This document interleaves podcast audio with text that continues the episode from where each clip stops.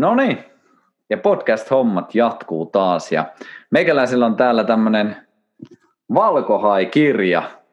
En tiedä näkyykö, mutta pinnan alla on kirjan nimi, jonka sain tuossa pari päivää sitten ja en ole vielä lukenut loppuun, mutta äärimmäisen kiehtovaa kamaa kyllä ja siellä ruudun toisella puolella mua kattelee Harri-Pekka Pietikäinen, morjesta sankari. Morjesta, morjesta ja erittäin hyvä. Onko nyt keskiviikko? Keskiviikko alkuiltaa. Niin se taitaa olla. Mulla on to, me ajateltiin, tai mä ajattelin, että mä haluaisin vähän kysellä tuosta sun valkohai-innostuksesta. Me ollaan nyt tässä jonkin aikaa tunnettu ja lähinnä noista miesten, miesten viikonloppuhommista, mutta tuota, toi koko ajan se on ollut mulla semmoinen ymmärrys, että toi valkohai on teikäläisten jotenkin lähellä, niin se on kuitenkin semmoinen asia, että, että ihan jokainen meistä tai jokainen ei välttämättä tuu käyneeksi siellä veden alla katsomassa valkohaita, niin avaa vähän tätä teemaa, että miksi ihmeessä sulla kiinnostaa valkohai niin kovasti, että sä oot halunnut nähdä se ja kirjoittaa vielä kirjankin siitä? No toi on varmaan se yksi yleisimmistä kysymyksistä, mitä me on kysytty tähän liittyen, mutta tota, mä nyt avaan sillä, että kaikkihan on lähtenyt siis aika perinteisesti siitä tappajahaista, eli siitä, että mä oon tappajahain nähnyt niin kuin tosi monta muutakin elokuvaa, nuorempana, mitä mun olisi pitänyt nähdä. Pentuna silloin joskus kahdeksan, kymmenen vuoden iässä, niin tankattiin aika hyvin Terminaattoreita ja Indiana Jonesia ja tappajahaita. Ja, ja kyllähän niitä aina tankattiin siis sen mukaan, että missä oli mahdollisimman raakoja kohtauksia, ja niitä kelattiin VHSllä kerta toisen jälkeen. Niin, tota, niin vaikka se oli viihdyttävää, ja sitten on jäänyt myös paljon hyviä asioita, ei nyt mene ehkä siihen nyt, mutta siitä nyt on jäänyt käteen se, että mä huomasin, että jos nuorempana ja pienempänä, niin mulle oli tosi vaikeaa uida tummassa vedessä. Ja samoin myös niin kuin uimalta ne syvät päädyt, niin ne oli semmoinen tietynlainen kauhistus. Että tota, niin, mm, mä en tavallaan puhuisi pelosta niinkään, mutta siinä oli jotain semmoista arkuutta, mikä kumpusi niistä mielikuvista, mitä nämä elokuvat oli saanut aikaa. Eli semmoinen mielikuva siitä, että siellä tummassa vedessä tai siellä syvässä päädyssä niin on semmoinen valkohain muotoinen tai hahmoinen hirviö. Ja sitten tässä oli sellainen kontrasti, että jo lapsesta asti mua kuitenkin kiehto valkohajana tosi paljon. Ja se oli nimenomaan valkohai. Tosi vaikea sanoa, että miksi just valkohai. Se nyt niin kuin oli valkohai. Niin mä tankkasin myös kaikenlaisia luontodokkareita, lainasin kaikki mahdolliset kirjat kirjastosta, mitä oli, ja niin kuin tankkasin vaan sitä tietoa siitä, siitä valkohaista, ja ihailin sitä voimaa ja presenssiä. Että sehän on kuitenkin sellainen niin kuin supertähti niin kuin kalojen ja eläinten joukossa.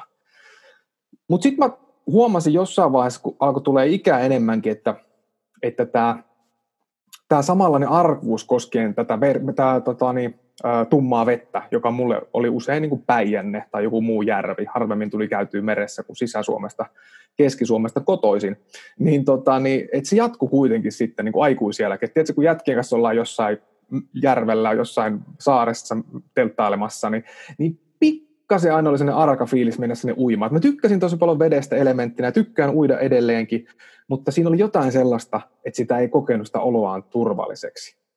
Ja totta kai sitten jossain vaiheessa niin kuin vähän yhdistämään sitä, että, että nämä saattaa liittyä ehkä, ehkä näihin niin kuin lapsuuden kokemuksiin ja semmoisiin alitajunnasta kumpuaviin niin kuin usko, tai uskomuksiin, mutta sellaisiin niin kuin pelkokuviin, jotka niin kuin häiritsee edelleenkin sitä ja rajoittaa sitä omaa elämää. Ei nyt hirveän voimakkaasti, mutta rajoittaa kuitenkin tietyissä tilanteessa.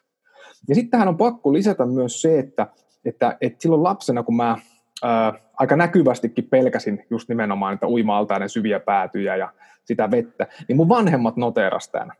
Ja tämä oli heistä aika niin kuin huvittavaa. Ja he olivat sitä mieltä, että tämän, ne olivat heidän mielestään niin aika hauskoja juttuja tämmöisillä, tämmöisillä jutuilla, missä kerrottiin, että kuinka Harri-Pekka pelkää äh, lomareissulla vaikka niin kuin Marokossa niin uimaaltaassa olevaa haita, niin niitä kerrottiin sitten niin kuin tota, illallisilla, jos oli vieraana jotain naapureita tai sukulaisia ja itse asiassa niitä samoja, samoja tarinoita kerrottiin myös paljon myöhäisemmässä vaiheessa, kun mulla oli tyttöystävä ehokkaita tulossa käynnille. Ja ne oli aina yhtä jotenkin semmoisia että mua hävetti. Ja se oli jotenkin tosi noloa ja, ja ne ei mun mielestä ollut ihan hirvittävän hauskoja juttuja, vaikka mä totta kai myös niin sillä kiusallisesti nauroin mukana, koska en halunnut myöskään niin sitä puolta näyttää itsestäni.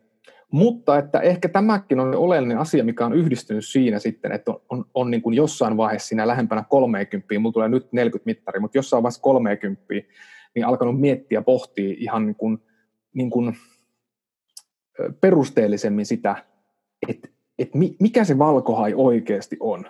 Ja kun se on kytkeytyy tähän mun pelkoihin ja tähän mun arkuuteen jollain tapaa, tai ainakin siihen, että mulla on kerrottu, että mä oon niin arka liittyen siihen valkohaihin, niin alkoi kiinnostaa se, että mikä se niin kuin oikeasti on ja mitä se niin kuin pitää sisällään. Ja sitten summa summarum oikeastaan hypätään sillä sillä niin kuin, tai vetään mutkia suoraksi, että sitten tuossa 2016 mulla tuli mahdollisuus sitten tota, sen aikaisen tyttöystävän kanssa niin lähteä reissulle Etelä-Afrikkaan. Ja me lähdettiin nimenomaan sillä kulmalla, että, että mä pääsen sukeltaa valkohaiden kanssa häkissä käsin. Ja tämä oli sitten mulle tota, niin se, voisiko sanoa, käänteen tekevä kokemus, että jonka myötä sitten niin kuin, samana keväänä, itse me erottiin sitten samana keväänä, ei liittynyt reissuun. Mutta, Eikä niin, valkoahiin ilmeisesti. ei, ei liittynyt valkoahinkaan. Mutta tota, niin, tota, niin, tota, niin sen eron niin kuin, yhteydessä, kun jossain vaiheessa sitten niin kuin alkoi sieltä pohjalta itteensä keräämään kohti ylöspäin, niin mä aloin kirjata sit oikeastaan aika vaistomaisestikin mun ajatuksia ylös valkohaista. Se ajatuksena, että keksi jotain tekemistä nyt, että saa itse taas paremmin jaloille. Se oli tuommoinen puoli intuitiivinen juttu.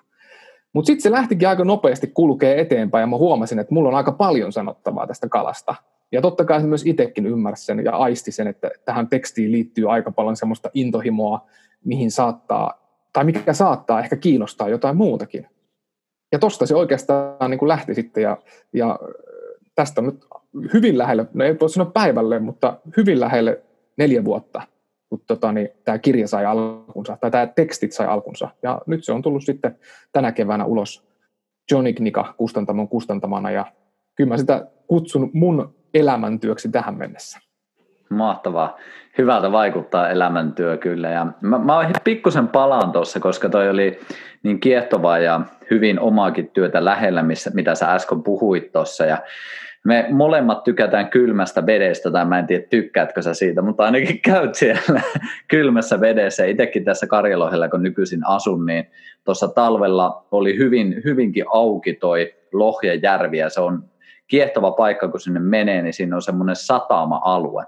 Ja mä muistan tuossa ihan siis tänä talvena, kun oli monta sellaista kokemusta, että mä yleensä aina yksin käyn ja monesti menin sinne ilta myöhään ja on ihan pimeätä ja hullu tuuli ja sitten menee sinne satamaan ja sitten menee sinne kylmään ja silleen ei näe mitään siitä vedestä, niin semmoinen mielikuva on hyvin lähellä, niin kuin itsekin on penskana kattonut tappajahaita sun muuta, niin siinäkin on näitä satamakohtauksia sun muuta, niin se on kyllä jännä, miten se mieli alkaa toimimaan, että se niin kuin välittömästi lähtee tuottamaan sellaista uhkakuvaa, vaikka silleen tosiasia on se, että tuskin tuolla Lohjajärvessä nyt ihan valtavia valkohaita uiskentelee, mutta se mielikuva on niin vahva, mikä on iskostettu siihen, mikä on ainakin mua kiehtoo tosi paljon, että, että nuorena koettu pelko antaa niin kovan semmoisen ärsykkeen sinne elimistölle, että se tuottaa sitä vielä vuosikymmeniä sen jälkeen, vaikka mitään todellisuuspohjaa sillä ei ole. Että toi on mun mielestä tosi kiehtova asia kyllä. Mutta sä oot ilmeisesti saanut työstettyä tota asiaa, että se ei enää pelota niin paljon.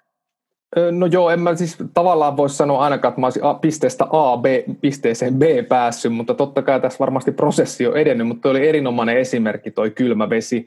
Mulla on samanlaisia esimerkkejä voisi ottaa vaikka, mulla on itsellä kova ahtaan paikan kammo, ja tällä hetkellä on yrittänyt tietoisesti ahtautua Uudenmaan eri luoliin pieniin onkaloihin sen takia, että mä totutan itteni siihen, koska se ymmärrys pään sisällä ymmärtää, että siinä ei ole mitään vaarallista, kun sä pidät vaan niin kuin terveen järjen päässä. Ihan samalla tavalla kuin se kylmä vesikin, se ei ole vaarallinen, kunhan sä tavallaan niin kuin ymmärrät omat rajasi. Ja oikeastaan, mä en tiedä komppaaksa mua, mutta nämä samat tunteethan, tai, tai näiden tunteiden logiikka – mikä on niin kuin, esimerkiksi luolassa, kylmässä vedessä tai valkoain kanssa häkissä sukeltamisessa, niin löytyy myös siellä niin kuin ihmissuhteissa tai työpaikalla. Et kun tulee joku juttu, teet, joku triggeröi sua vaikka parisuhteessa, niin sitten niinku helposti saattaa joskus tulla semmoinen tiedätkö, paniikinomainen fiilis, että mä en niinku selviä tästä, jolloin sitten nousee ne nyrkit pystyy ja niinku kuvainnollisesti ja, ja alkaa se mesoaminen ja tota, niin, henkinen rinnan hakkaaminen ja, ja huutaminen. Ja sama taas sitten jossain työpaikallakin vaikka, että sä saatat joskus joutua, ainakin mä oon joutunut monta kertaa omasta mielestäni semmoisiin saappaisiin, mitkä on vähän liian isot mulle ja sitten lentää sitten semmoinen, tai tulee heti semmoinen, semmoinen pelokas olo, että selviäks mä tästä. mutta se on jotenkin mulle ollut hirvittävän avaava koko, kokemus, ja mä uskon, että, että yhtä lailla kuin esimerkiksi miesten viikonlopuissa, missä on muutamissa ollut, niin, ja, tota, niin yhtä lailla siellä saatujen oppien, yhtä lailla valkohain ää, prosessin mukana tuomien oppien kautta, niin on ymmärtänyt sen, että kuinka valtava voima sillä tulee tietoiseksi siitä, että mitä kannattaa pelätä ja mitä ei. Että okei, että totta kai se pelkokin on sillä tavalla, niin kuin, äh, että niin kuin, pelko valmistaa meitä ja sitten se niin laukaisee sellaisia toimintoja, joiden avulla me voidaan arvioida meidän omia mahdollisuuksia selviytyä erilaisissa tilanteissa. Tyyli, että, että jos ei olisi pelkoa, niin me tuskin oltaisiin olemassa ihmisinäkään. Että pelko on kuitenkin auttanut meitä aika monissa osassa. Et mikäli me ei niin uskota esimerkiksi omiin mahdollisuuksiin, niin se pelko saa usein meidät pakenemaan. Ja sitten se oleellinen osa onkin just siinä, että, että se, että sä kohtaat, jos sä pelkäät jotain, jotain vaikka, no vaikka sitä, sitä kylmää vettä, mä en tiedä pelkääkö sinun kylmää vettä, kai moni pelkää kylmää vettä, mutta moni ehkä aristaa sitä enemmänkin. Mutta jos sä pelkäät sitä, niin se, että sä, sä opit kohtaa sen kerta toisessa jälkeen, niin se lisää sitä autonomian tunnetta, kun sä tajuut, että tämä ei olekaan sellainen asia, mitä tarvitsee välttämättä pelätä. Ja sitä myöten se pelkokin itsessään heikkenee. Ja tämän saman oon kokenut nimenomaan, niin kuin, mulla on nyt vajaa 30 kertaa, 30 eri kertaa, kun mä oon niin kuin sukeltanut valkohaiden kanssa, aina häkistä käsin tietenkin, niin, tota, niin no en mä sitä koskaan ole pelännyt, mutta totta kai se jännitys on, niin kuin, on muuttunut ihan toisenlaiseksi niin kuin jännitteeksi tai ihailuksi, mitä se aluksi oli. Just sillä ajatuksella, että kun sinne häkkiin menee ja sä oot oppinut kerta toisen jälkeen olemaan siellä, sä tunnet sen tilanteen, sä ymmärrät sen kalan käyttäytymisen, niin siinä tulee semmoinen autonomian tunne, että mä, mä pystyn hallitsemaan tämän tilanteen. Ja siitä tulee ihan hirvittävä itsevarmuuspiikki, ja se niin kuin, joka, joka heijastuu tosi moniin elämän muihin osa-alueisiin.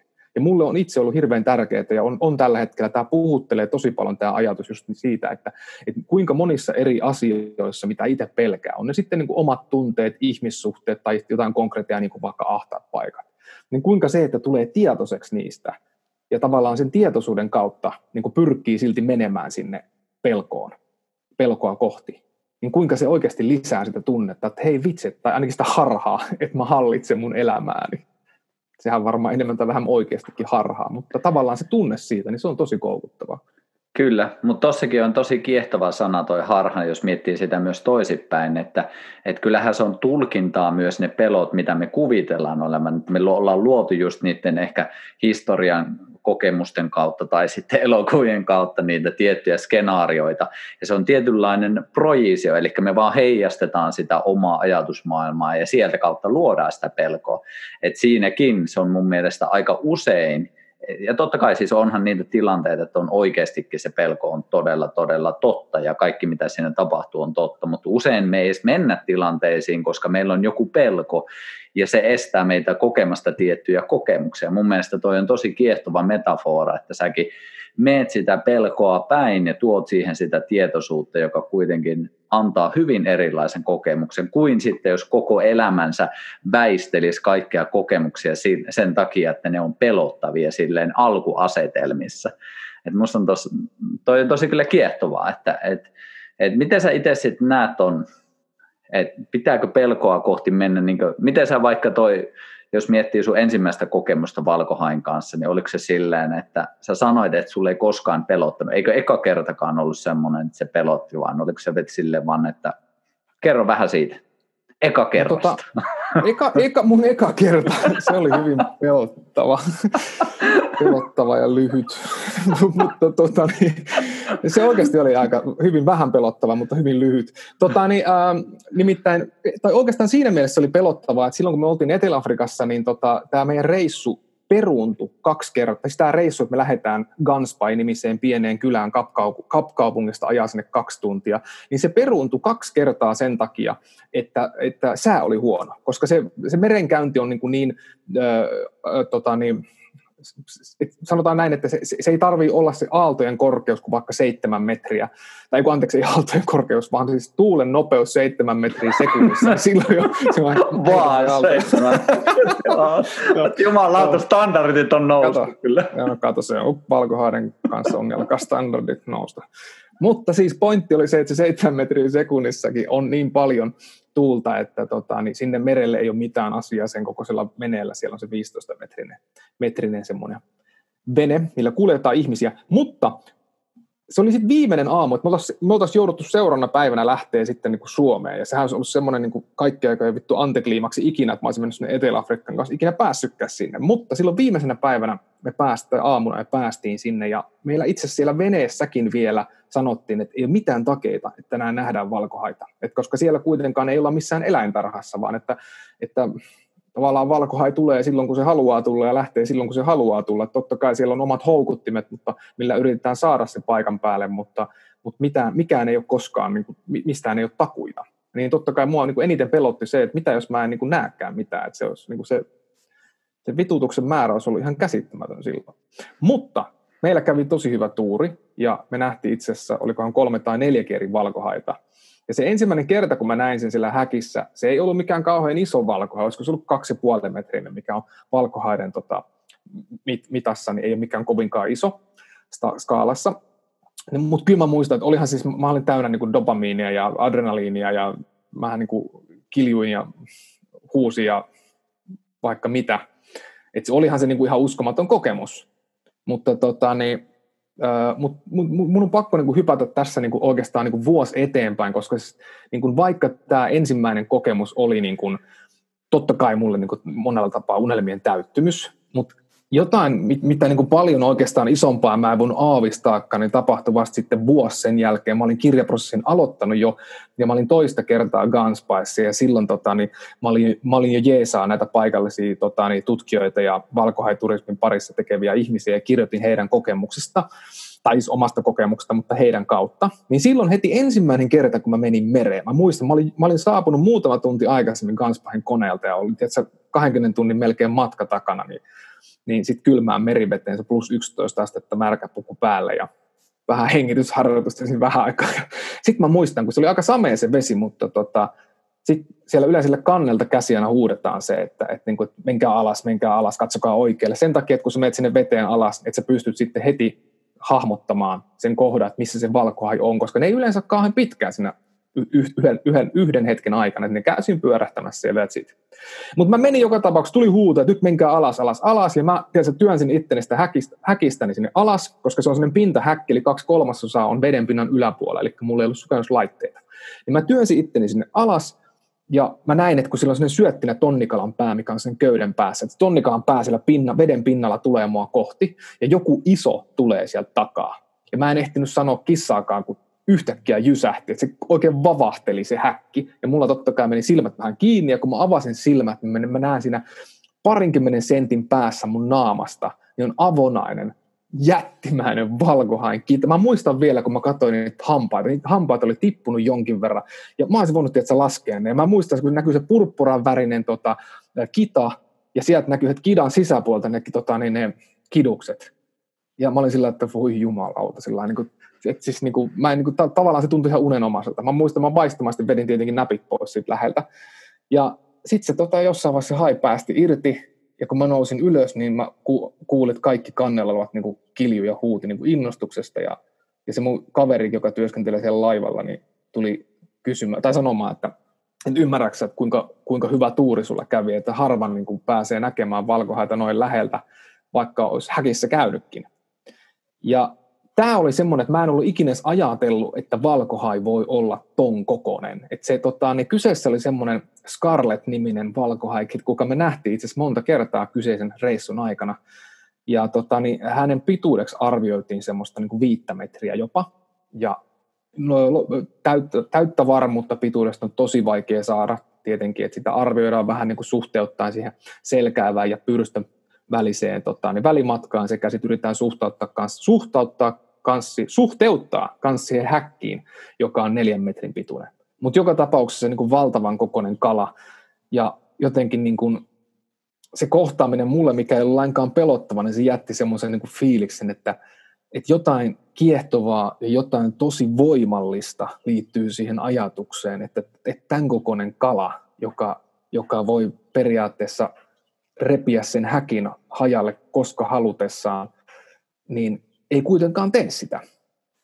Itse asiassa niin sen verran pitää tietenkin tarkentaa, että tämä törmäyskin, niin sehän oli puhdas vahinko, että kun tämä Scarlett seurasi sitä tonnikalan päätä ja sillä oli se suu auki, niin sitten kun se häkki sattui siihen eteen, niin siihenhän se tömähti, mutta ei hän niin tehnyt elettäkään siihen suuntaan, että olisi yrittänyt päästä sinne. Mm. Toi on kyllä uskomatonta ja varmasti kokemus. Vois, voisin kuvitella, mulla ei ole tuota kokemusta, mutta jos miettii tämmöisiä vahvoja kokemuksia, mitä me ihmisenä koetaan, niin kyllähän ne usein on jollain tavalla myös meidän elämää muokkaavia. Miten sä itse oot kokenut, että noi tollaiset kokemukset, miten se tavallaan kantaa sinne sun arkeen, tai mitä, mitä sieltä nousee, Et onko se jotenkin, näetkö siinä mitään linkki? No tavallaan tota, niin musta tuntuu, että meille ihmisillä tai ainakin tosi monelle on hirveän tärkeää löytää luonnosta ja tämän tyyppistä kohtaamista jotain tosi isoja merkityksiä.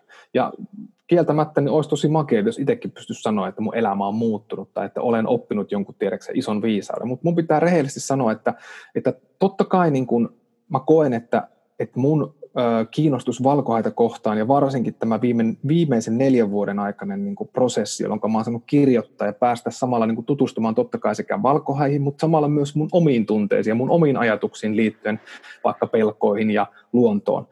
Niin mä koen, että sen prosessin myötä niin, niin mä jälleen käytän tätä autonomia-sanaa, että se mun oma tunne siitä, tai autonomian tunne siitä, että mä elän mun oman näköistä elämää ja saan toteuttaa niitä mun omia ää, intohimoja, mielenkiinnon kohteita, sitä, sitä semmoista tietynlaista tehtävää, minkä mä itse koen, että mulla voisi olla, niin se on kirkastunut ja lisääntynyt. Se on luonut hirvittävän paljon itsevarmuutta myös, myös muuhun tota, niin elämään.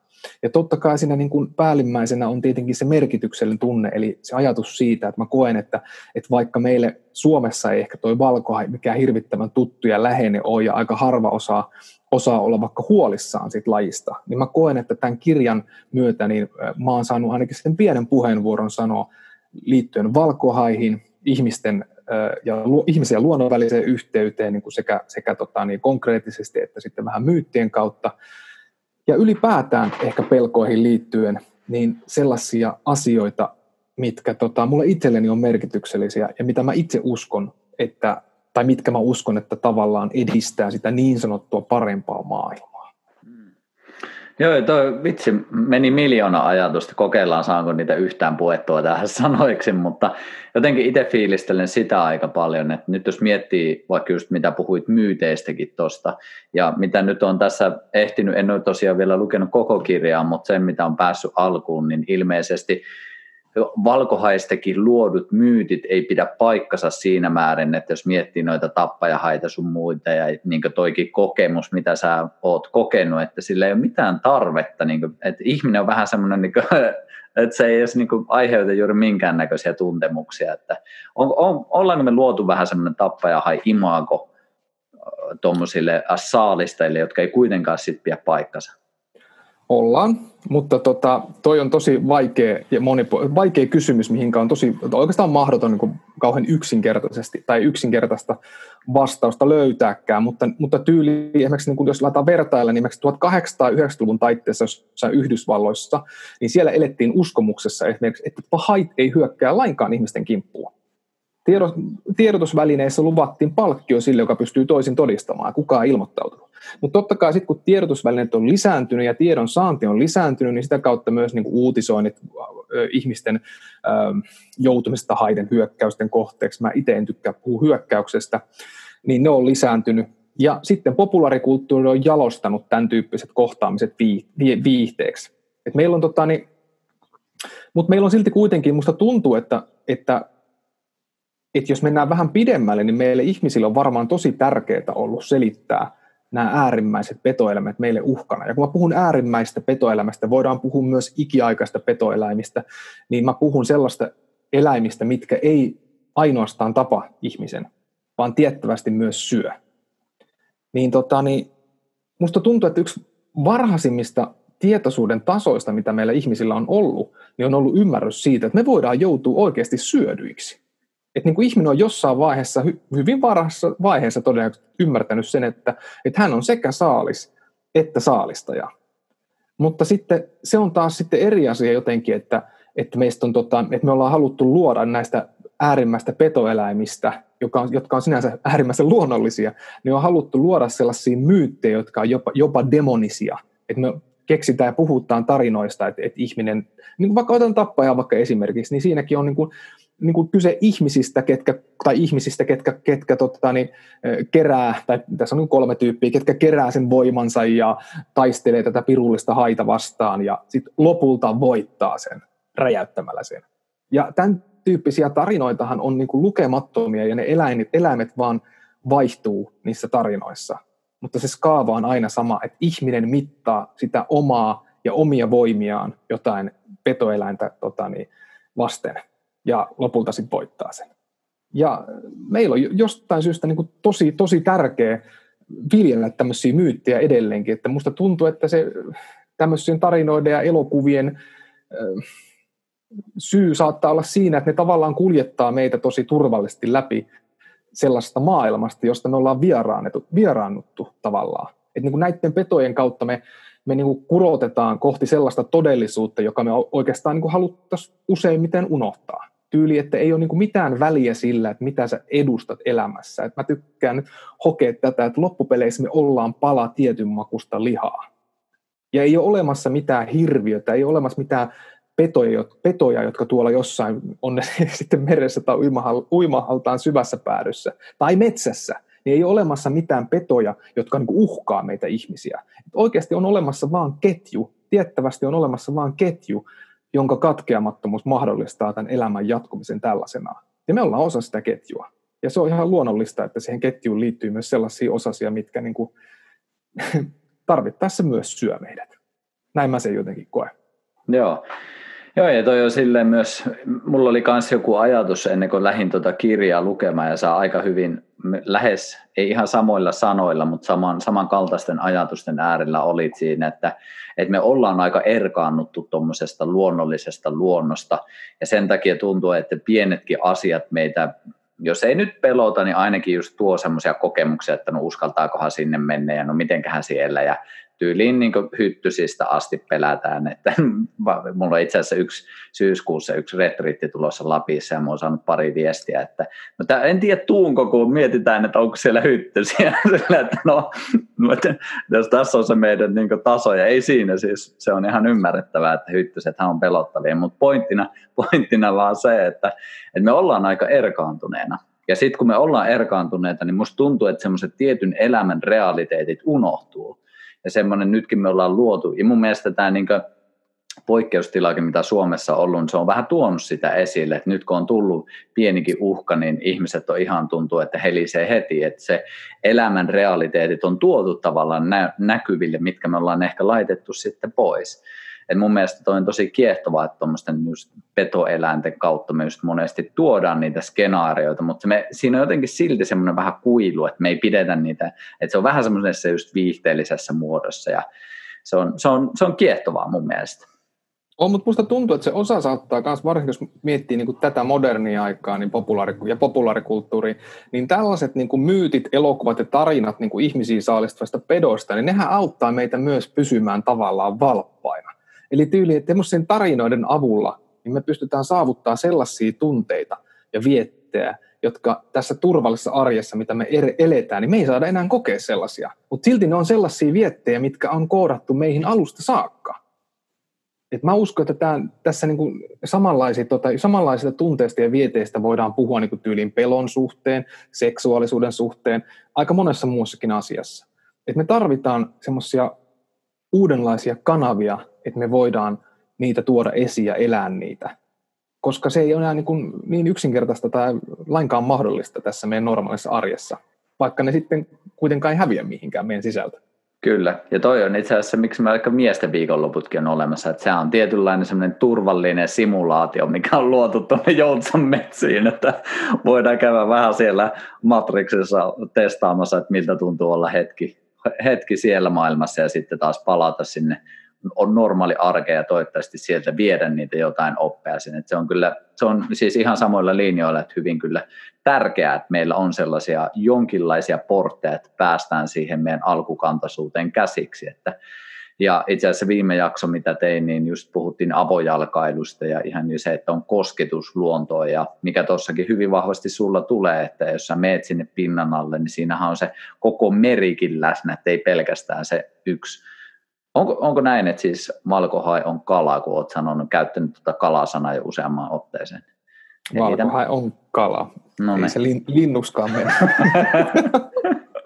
Termistyt kohilleen. Mutta mulla on pakko vielä sanoa yksi ajatus, koska tuli mieleen tuosta, jos saan sen vielä kiinni, jos mietitään tavallaan just noita isompia saalistajia, ja sitten jos miettii, Suomessakin on luotu, mun mielestä sudella on tietyllä tavalla semmoinen, että sitä on peloteltu aika paljon, että no susi tulee ja tyyli vie lapset, mutta sitten jos katsotaan, niin eihän se juuri koskaan tehnyt mitään ihmiselle, että siitä on todella kauan aikaa, kun se nähdään mitään sen tehneen, niin se on jotenkin kiehtovaa, että siitäkin on vähän tehty semmoinen pahis. Ja sitten niin kuin sä voit sitten kertoa toki enemmän, mikä on valkohain kohdalla, mutta jos miettii suuttakin, niin sillä on paikkansa just siinä omassa ketjussa. Ja sitten jos se susi poistettaisiin täysin sieltä, niin se vaikuttaisi tosi moneen asiaan siellä esimerkiksi luonnon tasapainossa. Ja on, onko ymmärtänyt yhtään oikein, että jollain tavalla valkohaillakin on joku tärkeä paikkansa ja sen takia esimerkiksi jos ne häviää, niin sillä on isompia vaikutuksia esimerkiksi koko ekosysteemiin? Kyllä. Joo, tota, niin oot ihan asian ytimessä tuossa nimenomaan siinä, että tota, niin, ö, jos valkohaita aletaan miettiä, aletaan miettiä ylipäätänsä meren vaikka ravintopyramidia, niin no totta kai niitä on, niitä on erilaisia ravintopyramidia olemassa, mutta lähes kaikissa niissä niin valkohaihan menee sinne aika kärkipäähän. Eli meren, meren ravintopyramidissa valkohai on siellä yhdessä miekkavalaan kanssa, joka on ainoa valkohain luontainen vihollinen. Mutta että oleellista on tietenkin se, että, että valkohai osaltaan rajoittaa näiden alempan, alemmalla tasolla olevien eläinten ja eliöiden lisääntymistä. Totta kai niin kuin omalla kohdallaan sillä tavalla, että esimerkiksi hylkeet, merileijonat, delfiinit, pingviinit on osa valkohäen ravintoa. Ja sitten kun pystytään pitämään tätä kautta niin tämä tietty taso tai tietyn tason lajikanta maltillisena, niin sitten loppupeleissä esimerkiksi korallit pystyy olemaan huomattavasti rauhallisemmin siellä meren pohjassa, että tämä tavallaan niin kuin valuu, valuu sieltä pyramidin huipulta sinne pohjalle päin. Mutta totta kai on oleellista myös että jos valkohait vaikka lisääntyisi yhtä nopeasti kuin vaikka, tai yhtä paljon kuin vaikka sardiinit, niin eihän meillä olisi meressä kalan kalakaan. Että oleellista on myös se, että niiden petojenkin lajikanta pysyy siinä mielessä maltillisena.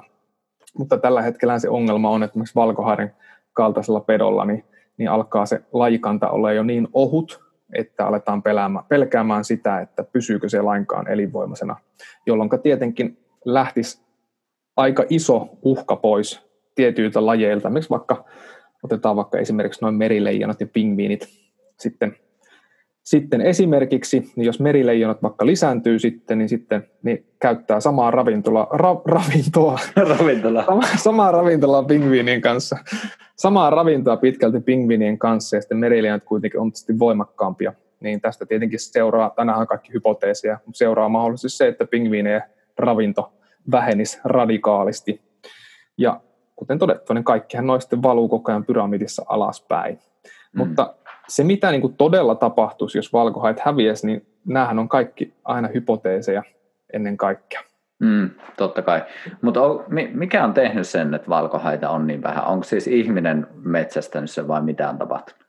No tota, varmasti noilla populaarikulttuurin luomilla mielikuvilla on todella iso merkitys että ö, tappajahen myötämäksi valkohaiden kalastus tai haiden kalastus ylipäätänsä lisääntyy, lisääntyy niin kuin moninkertaisesti. Sitten jossain vaiheessa ollaan alettu alkaa havahtumaan siihen, että, että eri hailajien kannat on alkanut vähenemään ja valkohai on tässä missä tällä hetkellä aika kriittisessä asemassa. Se, minkä takia valkohaikanta on niin pieni tänä päivänä, niin siihen on eri syitä.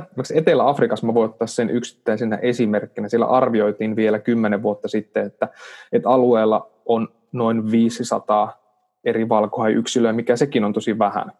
Enää muutama vuosi sitten puhuttiin enää alle 300 ja nyt puhutaan enää, tai ne hurjimmat, mitä mä oon kuullut veikkauksen, on, että siellä olisi noin 50 yksilöä, mutta se totuus on ehkä jossain tuossa 200 tienoilla. Tämäkin on puhdasta eri tiedemiesten ja tutkijoiden tekemää arvausleikkiä, joka perustuu osaltaan siihen, että niitä valkohaita seurataan. Siellä on semmoinen tietty evätunnistusjärjestelmä, mutta se ei ole kauhean tarkka ja uskottava mun mielestä, jotenka, jotenka sitä todellista syytä tai todellista määrää on tosi vaikea arvioida.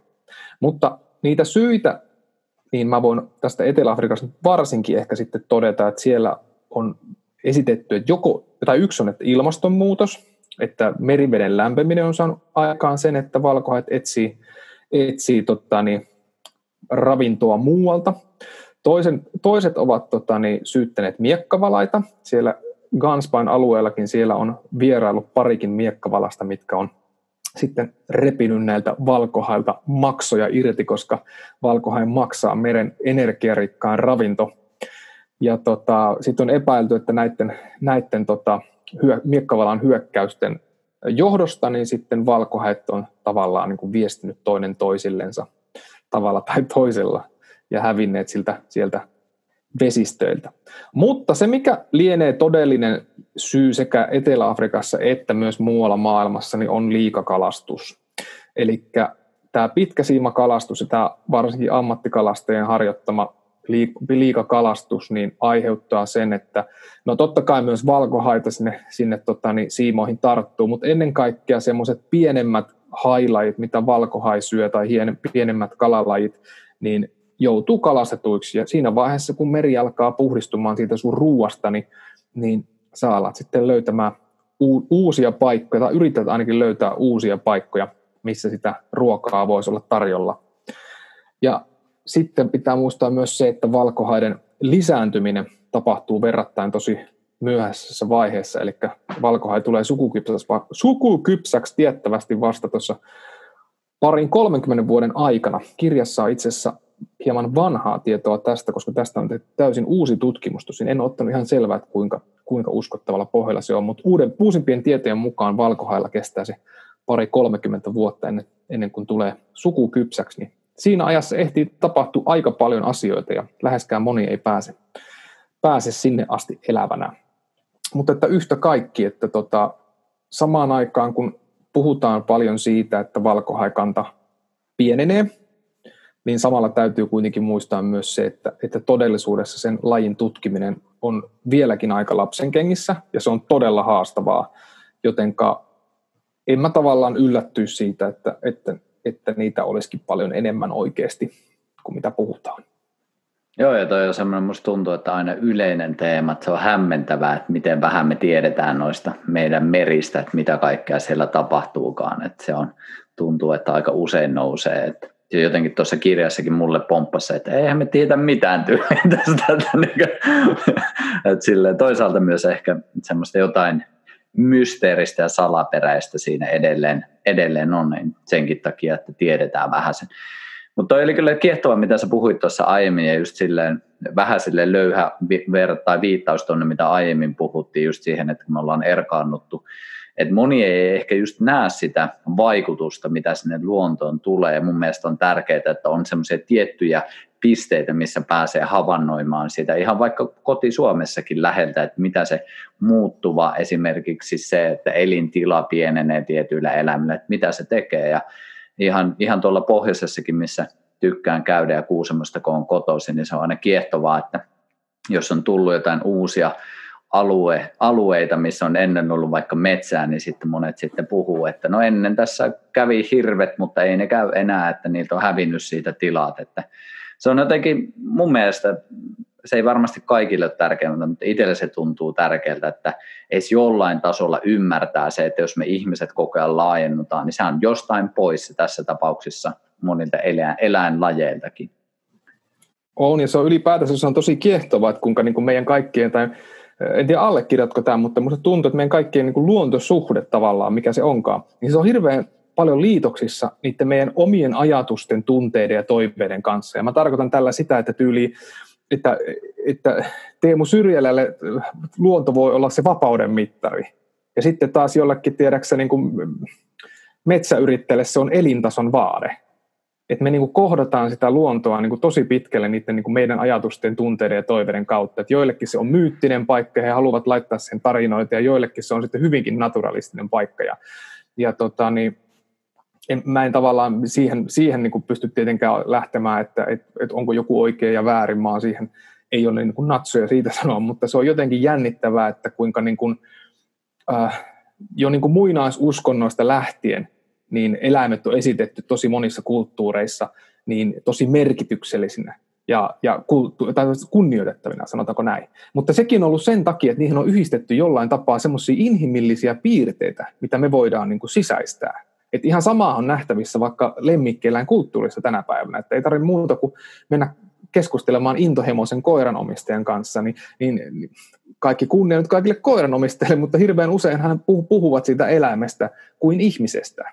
Tyyli, että siinä se meidän rekku nyt on sitä ja sitä mieltä ja nyt se ajattelee noin ja että sitä niin kuin jotenkin ajatellaan sillä tavalla, että, ja hirveän monta muutakin eläintä, mm. että ihan kun he niin kuin ajatteli, käyttäytyisivät niin kuin samalla logiikalla kuin ihminen.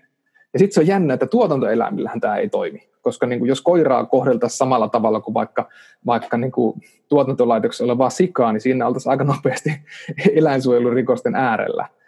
Niin sitten se on jotenkin jännittävää, että me ollaan lokeroitu eläinlajit ja tavallaan koko luontokin sen mukaan, että miten ne meitä hyödyntää. Että liha, eikö tota, niin, sika ja nauta on yleisesti hyväksyttyjä tuotantoeläimiä tai ruuaksi sopivia tuotantoeläimiä. Sitten taas koira ja kissa, puhutaan tietenkin vain meidän länsimaista kulttuurista, ne, ne on taas mielletty sitten lemmikeiksi. Ja sitten on olemassa nämä villieläimet, otetaan vaikka kettu ja ilves esimerkkinä, tai vaikka susi.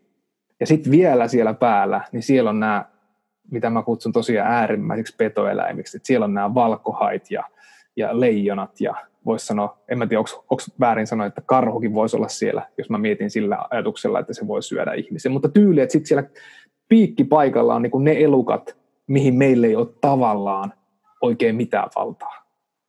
Ja se on tosi kiehtovaa, sitten taas, ja mä uskon, että se on myös sellainen juttu, mikä tavallaan opettaa ihmisyydestäkin tosi paljon ja tekee nöyräksi ajatus siitä, että tässä maapallolla on oikeasti olemassa sellaisia eläimiä, mitkä niin kuin viisi veisaa siitä, että että onko mä kirjoittanut kirjan tai uskoks mä siihen, että, että se on vaarallinen se eläin tai ei, tai, tai mihinkään, vaan se ainoastaan sitten, tiedäksä, se syö mut, jos se haluaa. Ja so be it. Kyllä. Ja luonnosta ei ole mitään sinfoniaa sen jälkeen, mikä niin kuin soi mun kunniaksi, vaan tavallaan se on sitä osa sitä luonnollista kiertokulkua.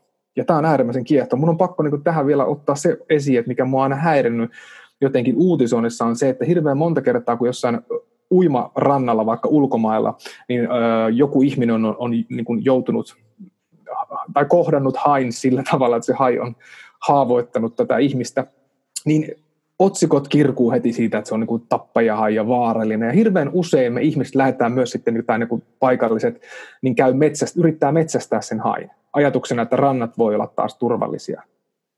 Niin mitä jos sun takapihalle tulee joku kekkuloimaan ja sä käyt kyselee, että mitä sä siellä touhuut. Haihan tekee sen hampaillaan, koska se ha- hahmottaa sun kautta ympäristöä. Niin, niin tavallaan niin kun, se mun pointti on lähinnä siinä, että jos me mennään sinne mereen, niin me aina mennään tietoisesti sellaiseen ympäristöön, mikä ei ole meidän ihmisten luontaista elinympäristöä. Ja joo, siellä on eläimiä, mitkä saattaa joko tahallisesti tai myös tahattomasti vahingoittaa meitä. Ja se tuntuu jotenkin hassulta se ajatus, että jos näin sitten käy, niin sitten se pahis on tavallaan se eläin. Ja se ratkaisu on tavallaan se, että meidän pitää se eläin päästää päiviltä.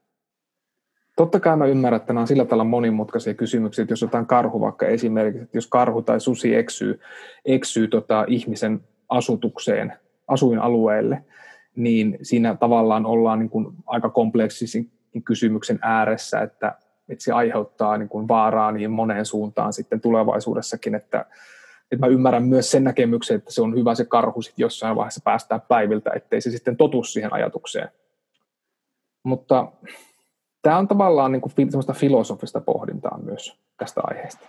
Kyllä, mutta kyllä se näkyy silleen, jos me mietitään ihmisiä ja meidän käyttäytymistä, kyllähän me tehdään vähän niin kuin omien sääntöjen mukaan ja eihän se niin kuin jokainen, joka on katsonut eri maiden vaikka ohjelmia ja kulttuuri- tai matkailuohjelmia tai ruokaohjelmia, niin aika nopeasti huomaa sen, että sekin on hyvin kulttuurisidonnainen, että Suomessa nyt harvoin on siellä iltapalalla sitä koiraa, mutta ei tarvitse mennä kuin Aasiaan, niin siellä se taas syödään sitä ja heille se on täysin ok. Että just silleen, että kuka määrittää sen, siihen, että mikä on, tai sitten vaikka kani, että joillekin se tosiaan on se ihana lemmikki ja joillekin se on se iltapala vaan, että, että se jotenkin, tämä on jotenkin aina kiehtovaa, että miten me aina siitä omasta näkövinkkelistä rajataan, että tämä on oikein ja kaikki muu on väärin, ja tämä mun mielestä näkyy hyvin, hyvin monessa, ei tarvitse kun mennä ruokavalioista puhumaan, niin jollekin se liha on ihan viimeinen, viimeinen tuomion tyyliin askel ja jollekin se on ihan perus jokapäiväinen juttu, että hyvin, hyvin sitten helposti lähdetään tuomitsemaan sitä toista tai sitten henkisissä suuntauksissa tai henkisissä piireissä helposti ehkä katsotaan ylen tai sitten katsotaan alaspäin niitä, jotka ei ole. Ja sitten taas toisinpäin helposti menee, että katsotaan, että no mitä ne hihuloi tuolla syrjällä viikonloppuina tyyliin. Että pointtina vaan se, että me helposti mennään siihen, että se mitä me itse pidetään oikeana, että se on se kaikkien muiden tapa nähdä maailmaa.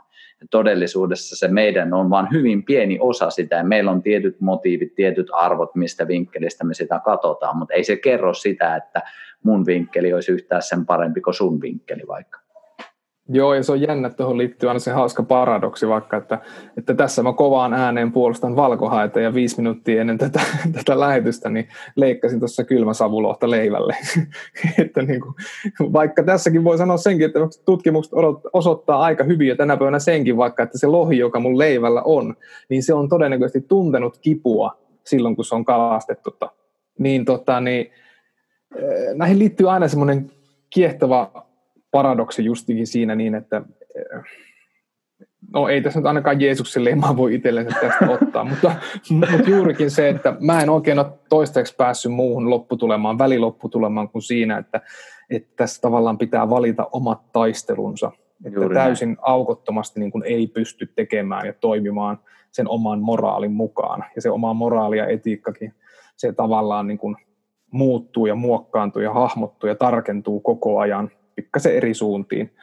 Mutta Aki Kaurasmäki taisi joskus sanoa sen, että kun kysyttiin, että, että mikä on elämän tarkoitus, niin hän sanoi jotenkin se mun mielestä hienosti, tästä on aikaa, että, tota, että elämän tarkoitus on etsiä ja löytää itsellensä moraali ja yrittää edes välttävästi elää sen mukaisesti. Ja mun mielestä se on helvetin hienosti sanottu.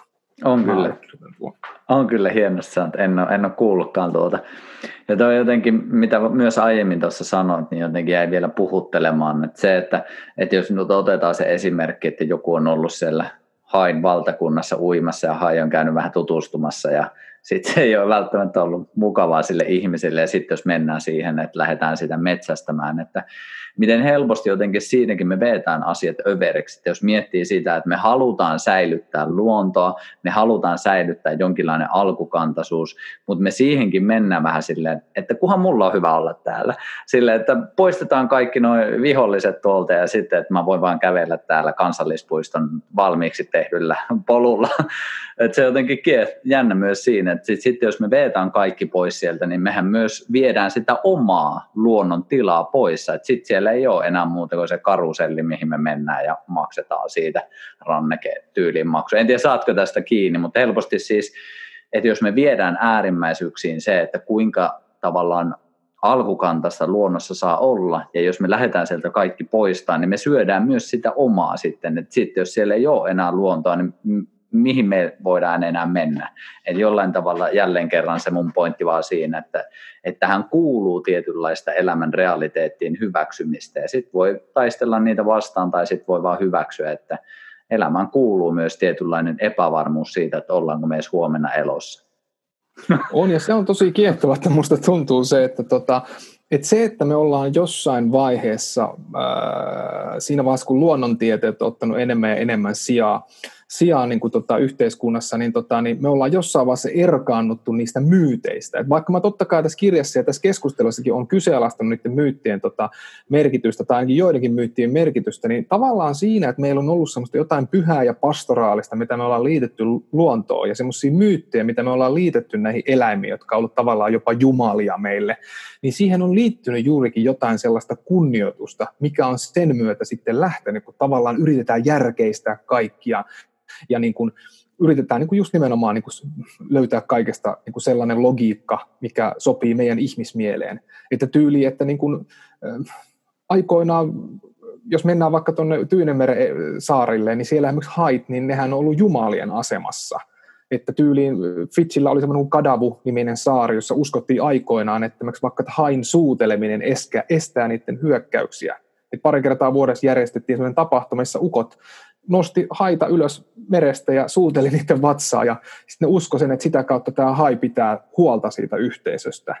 Tai sitten Havailla uskottiin sitä, että, että ruumis muuntuu tai ruumis niin muuntuu hitaasti haiksi. Että tyyli, että paikallinen pappi tai ennustaja kertoo jollekin perheelle, että, että joku tietty osa jonkun tietyn hain kehossa kertoo siitä, että tämä kuollut henkilö voidaan yhdistää siihen. Ja sitten tämä perhe tavallaan niin luotti siihen haihin sillä ajatuksella, että se suojelee sitä perhettä.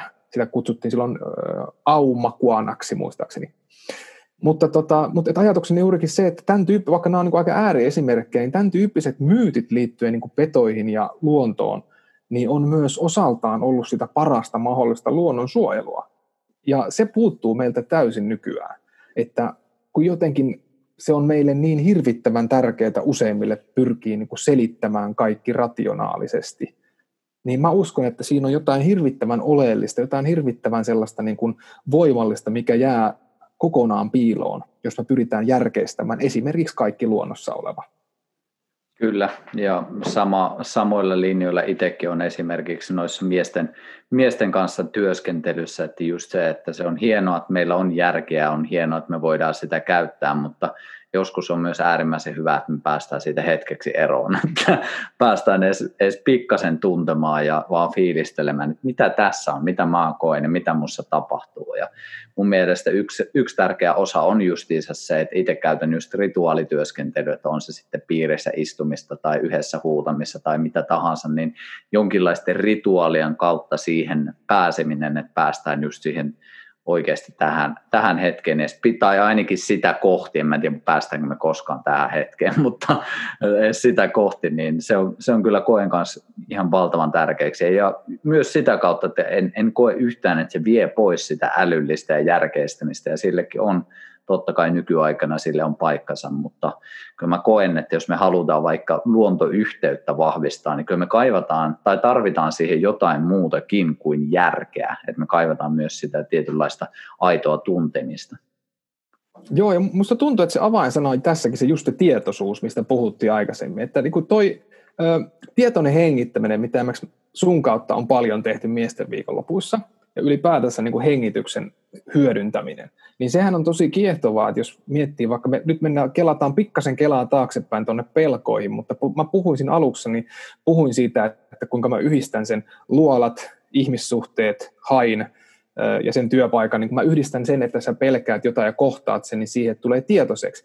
Niin se yksi merkittävä välinehän siinä kaikessa, ainakin mulla, on nimenomaan se hengittäminen ja sitä kautta sen kropan rauhoittaminen. Kun sä meet sinne kylmään veteen, kun sä meet no on sekin, se merivesikin on kylmää, mutta joka tapauksessa, kun sä meet sinne veteen sen hain kanssa, kun sä meet semmoiseen ahtaaseen paikkaan, missä sä niin oot tosi ahtaassa tilassa, tai sitten otetaan se ihmisyyden jälleen esimerkki, että joku sohasee just sitä, tiedäksä, kohtaa siellä sisu, sisimmissä, missä niin ampiasta lähtee pörrää ympäri kehoa.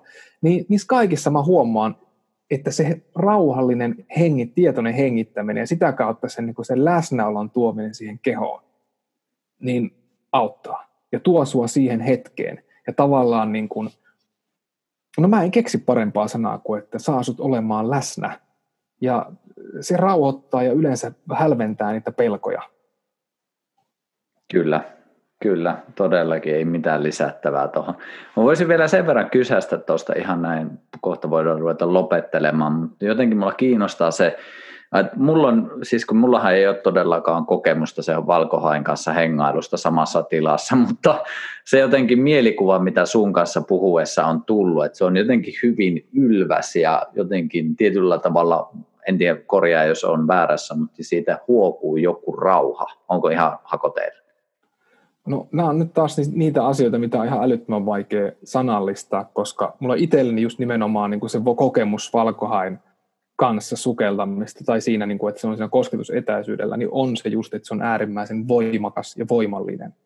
Että totta kai jokainen kokee varmasti sen eri tavalla, mutta kyllä se jotain kertoo, että, että kaikkina näinä kertoina, kun mä oon ollut tota, niin, mukana eri turistilaumojen kanssa venereissuilla, ja niitä tosiaan on se pari kolmekymmentä, niin joka ikinen kerta on toistunut se sama kaava. Että ihmiset on lähtenyt sinne merelle sillä pikkasen jännittyneen tunnelmiin, että on ollut vähän semmoista paskaa läppää ukoilla ja ja sitten taas niin kuin... Kuulostaa ihan siltä, niin kuin, että noussa viikolla. kyllä, kyllä, kyllä, ja sitten itketään lopuksi. mutta tota, niin, tota, niin, tota, niin, että siinä on vähän ollut semmoinen tietty jännittyneisyys ja vähän hermostuneisuus ja sellaista tappaa ja häläppää, tiedätkö mitä on. Että. Mutta joka ikinen kerta sen jälkeen, kun lähdetään pois ja ne ihmiset on saanut nähdä sen valkohan ja kokea sieltä häkistä käsiä, niin yksi ainoakaan kerta mä en ole kuullut, että yksi ainoakaan ihminen olisi sanonut mitään sellaista, että no olipa se pelottava tai olipa se hurjaa, vaan kaikki on ollut todella niin kuin haltioissa ja siitä, että kuinka kaunis ja voimakas se eläin on. Ja se on niin kerta toisensa jälkeen toistuva ilmiö. Ja toi on ehkä se, mikä niin kuvastaa sitä, että siinä valkohain presenssissä on jotain todella rauhallista ja todella voimakasta. Et se on hyvin, hyvin harvinaista, että, että se käyttäytyy vaikka siinä, siinä häkkisukellustilanteessa jotenkin aggressiivisesti. Ja mun mielestä sekin, että se valkohai yrittää, vaikka siinä on se tonnikalan pää siinä köydessä kiinni, mikä on tavallaan se houkutin, että silloin kun valkohai yrittää ottaa siitä kiinni, niin totta kai se näyttää silloin aika komealta, kun siinä ne, tiedät, ne leukaluu työntyy esiin ja ikenet ja hampaat näkyy ja sitten kun se heiluttaa sitä päätänsä, niin on, onhan se niin kuin hurjan näköinen. Mutta mä, mun on hirveän vaikea sitäkään nähdä niin kuin aggressiivisena, että, että sit, sehän on tosi kiehtovaa, että, että kun me katsotaan vaikka valkohaidokkareita tai kuvia valkohaista, niin mehän useimmiten nähdään niitä kuvia, missä se on niin kuin hampaat irvessä ja hurjan näköinen. Mutta sitten jos alat miettiä vaikka, että tehtäisiin ihmisistä dokumenttielokuvaa, niin tuskin se, se dokkari niin kertoisi pelkästään siitä, kun me vietetään illallista porukalla, porukalla ja olisi hidastu, hidastettuja kuvia, kun Pietikäinen pistää perunamuussia suuhun ja näin eteenpäin. Sitten me kuitenkin valkohaista ja monesta muusta petoelämästä niin nähdään lähinnä vain tämän tyyppistä materiaalia niin tavallaan ei se ole ihmekään, että, että ihmiset aina hämmästelee sitä, että no eikö se ole vaarallinen tai eikö sua pelota. Että mä en usko, että kauhean montaa muutakaan pelottaa sillä häkissä, joka sinne menee. Paitsi tietenkin ehkä ennakkoon, koska se mm. ennakkokäsitys on usein sitten vähän erilainen. Todellakin. Joo, toi kyllä sille, mä nyt veän aika paljon näitä yhtäläisyyksiä tuonne miesten viikonloppuun, mutta mä lupaan, että tämä on viimeinen, mutta ihan sama ilmiö tapahtuu jotenkin siinäkin, että, että minkälaisia kuvia vaikka miesten viikonlopuista nyt vaikka tietyissä lehissä ollut, niin se on yleensä aina se huutokuva, että mä oon pari kertaa ehdottanut, että mitäs mä silmät kiinni, ja on se tässä vaan sille, no ei oikeastaan, että, että vähän sama tuossakin, että just se, että ehkä meillä halutaan nähdä just tiettyä kulmaa, aina asioista, että se ei välttämättä ole sitten se koko totuus.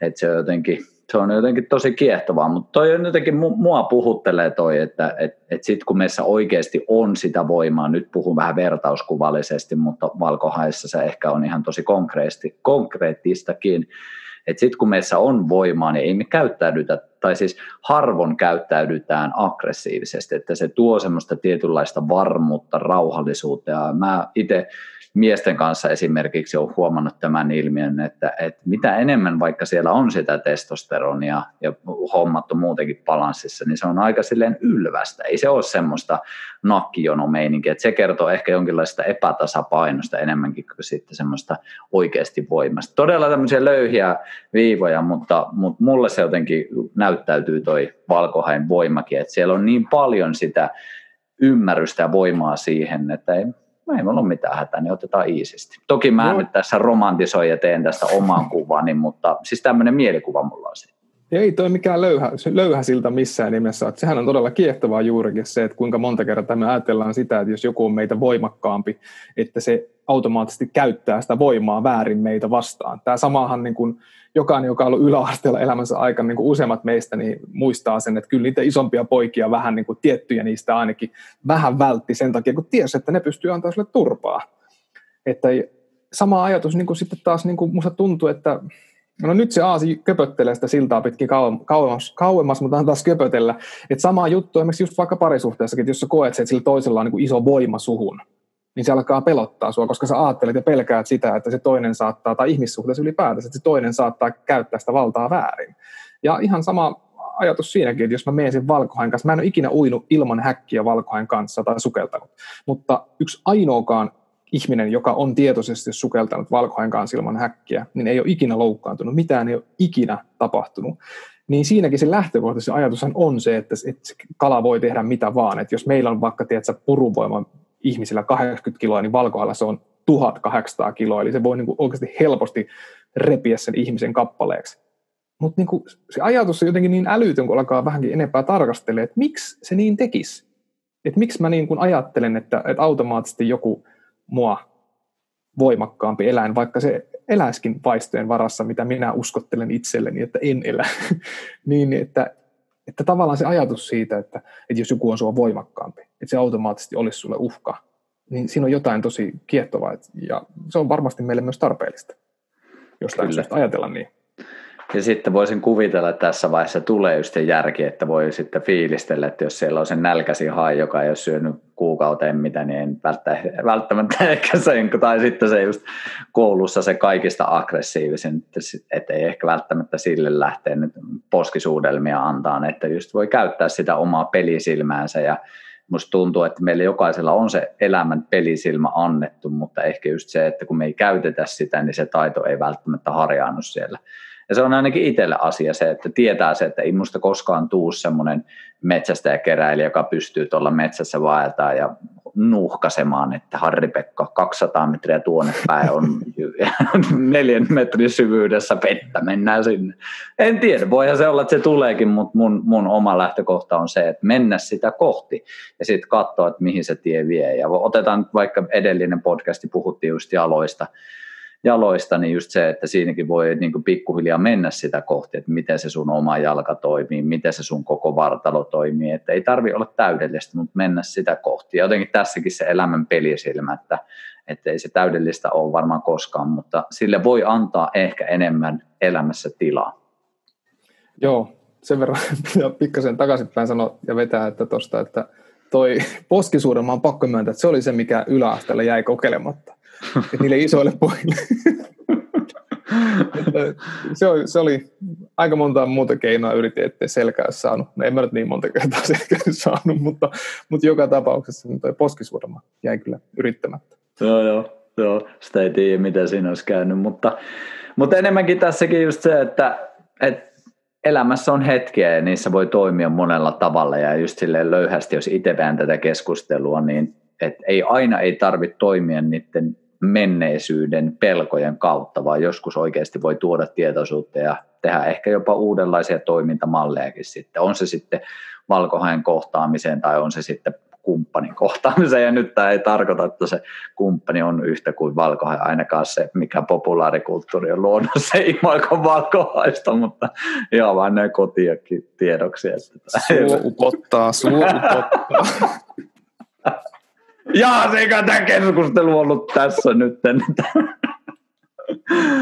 Ai että, mutta ihan mahtavaa. Mä ainakin tykkään tästä tosi paljon ja noin on semmoisia kokemuksia, mitä kohti itse haluan kyllä mennä. En, en välttämättä sitä valkohaita kohti, mutta ihan näitä Suomen luontoa ja siellä olevia eläimiäkin kohtaan. Että, ja jälleen kerran, koska nössö on, niin jonkinlaisen turva, turvasysteemien kautta, että sitten ne ehkä pysyy elossakin tässä, mutta koen sen kyllä tärkeäksi ja koen, että siinä on jotain, mitä haluan tutkia vielä enemmän. Olisiko sulla vielä jonkin, niin sanoma? No mä sanon tuohon turvallisuuteen tuohon liittyen just siinä joku, joku, joku turvallisuuselementti välissä, niin mun mielestä se on myös tavallaan sen eläimen, villieläimen kunnioittamista siinä, että ei, ei altistu sellaiselle käytökselle, koska kuitenkin puhutaan petoeläimistä, niin myöskään ei altistu sellaiselle, mikä sitten niin kuin saattaisi aiheuttaa sen, vaikka että tämä kyseinen eläin juurikin lopetettaisiin ja se ylipäätänsä se aiheuttaisi niin kuin tuhoa tai harmia tälle, tälle tota, niin, elimistä, tai eläinlajille. Että, äh, pakko ottaa vielä loppuun se esimerkkinä, että semmoinen YouTubesta löytää helposti nimellä Deep Blue, niin semmoinen valkohai kuin Deep Blue, joka on tiettävästi suurin koskaan mitattu valkohai, yli seitsemän metrinen, niin viimeksi kuvattiin 2019 vuoden tammikuussa, ja se YouTubesta löytyy paljon materiaalia, kuinka nämä sukeltajat, vapaa-sukeltajat, ne sukeltaa siinä ihan hain vieressä. Yksi jopa pitää sen evästä kiinni. Ja tämä sai aikaan, siis haihan ei tee niin elettäkään, että se olisi jotenkin siinä aggressiivinen päinvastoin, se vaikuttaa ehkä vähän tympääntyneeltä siinä kärpäset pörrää ympärillä. Mutta tässä oli mielestäni hyvä pointti, mitkä moni nosti esiin, oli se, että jos jotain olisikin tapahtunut, niin se olisi tapahtunut nimenomaan sen takia, että se ihminen provosoituu, provosoi ja tulee siihen lähelle ja alti, a, laittaa itsensä niin kuin tarpeettomasti alttiiksi. Ja se olisi taas sitten aiheuttanut sen, että meillä olisi ollut koko maailma täynnä kirkuvia otsikkoja, että maailman suurin valkohai tappoi ihmisen tai hyökkäsi ihmisen päälle ne, olisi, ne otsikot olisi puhunut järjestää hyökkäämistä, vaikka kyse olisi ollut vaikka ihan luontaista, tiedätkö, vaan että se olisi näykkässyt ja kokeillut, että mikä tämä on. Niin tavallaan se, että me myös suojataan itsemme tuommoisissa tilanteissa, niin on osoitus ja kunnia, kunnian, oso, kunnian osoitus näitä petoja kohtaan, jolla me mahdollistaa myös se, että niihin ei kohdistu semmoista vääränlaista huomiota, jos jotain sattuisikin tapahtumaan. Todella hyvin sanottu kyllä, ehdottomasti. Olisiko jotain muuta tähän loppuun vielä tiivistystä, että mitä, mitä on vielä mielen päällä? No mielen päällähän on vaikka mitä ja vaikka mitä, mitä voisi puhua, mutta tota, en mä tiedä. Musta on tosi hyvä keskustelu ja, ja mä itse koen just nimenomaan sen, että, että me aika paljon sekä, no mun mielestä niin mä yhdistän sekä omaan elämääni että myös valkoahin se, että me aika paljon niin kuin uskotaan sellaisia tarinoita sekä itsestämme että myös niin kuin ympäröivästä maailmasta, mitä meille kerrotaan niin se on hirveän tärkeää, että niitä kerrottuja tarinoita pystyy myös kyseenalaistaa. Ei kaikkea tarvi aina kyseenalaistaa ja kaikkea tarvitse ajatella toisin, mutta tyyli, että kyllä mulle on ollut ihan silmiä avaava ja maailmaan mullistava prosessi se, että mä oon kyseenalaistanut se, että onko mä oikeasti niin arka, että mä pelkään sitä valkohaita siellä uima-altaassa. Ja samaan aikaan on sitten pystynyt myös kyseenalaistamaan sen tarina, että, että onko se valkohai oikeasti niin vaarallinen ja aggressiivinen ja haluuko se syödä mut. Ja nämä molemmat tarinat on kyllä mun, mun pään sisällä ja mun elämässäni heittänyt häränpyllyä. Ja tällä tiellä oikeastaan haluan tälläkin hetkellä jatkaa, että kuten viittasin tuossa pari kertaa keskusteluissa, niin nyt on jotenkin mua puhutellut viime aikoina hirveästi luolat ja onkalot ja se, että kuinka tuommoisessa ahtaissa paikoissa, niin siellä siellä piilee sellaisia tarinoita ja sellaista symboliikkaa, mikä puhuttelee mua tosi paljon, mutta jos mä haluan päästä käsiksi sinne, niin mun pitää päästä sen tarinan yli, että ne olisi jotenkin vaarallisia paikkoja, kun mä tiedän kuitenkaan, että ei ole. Mahtavaa.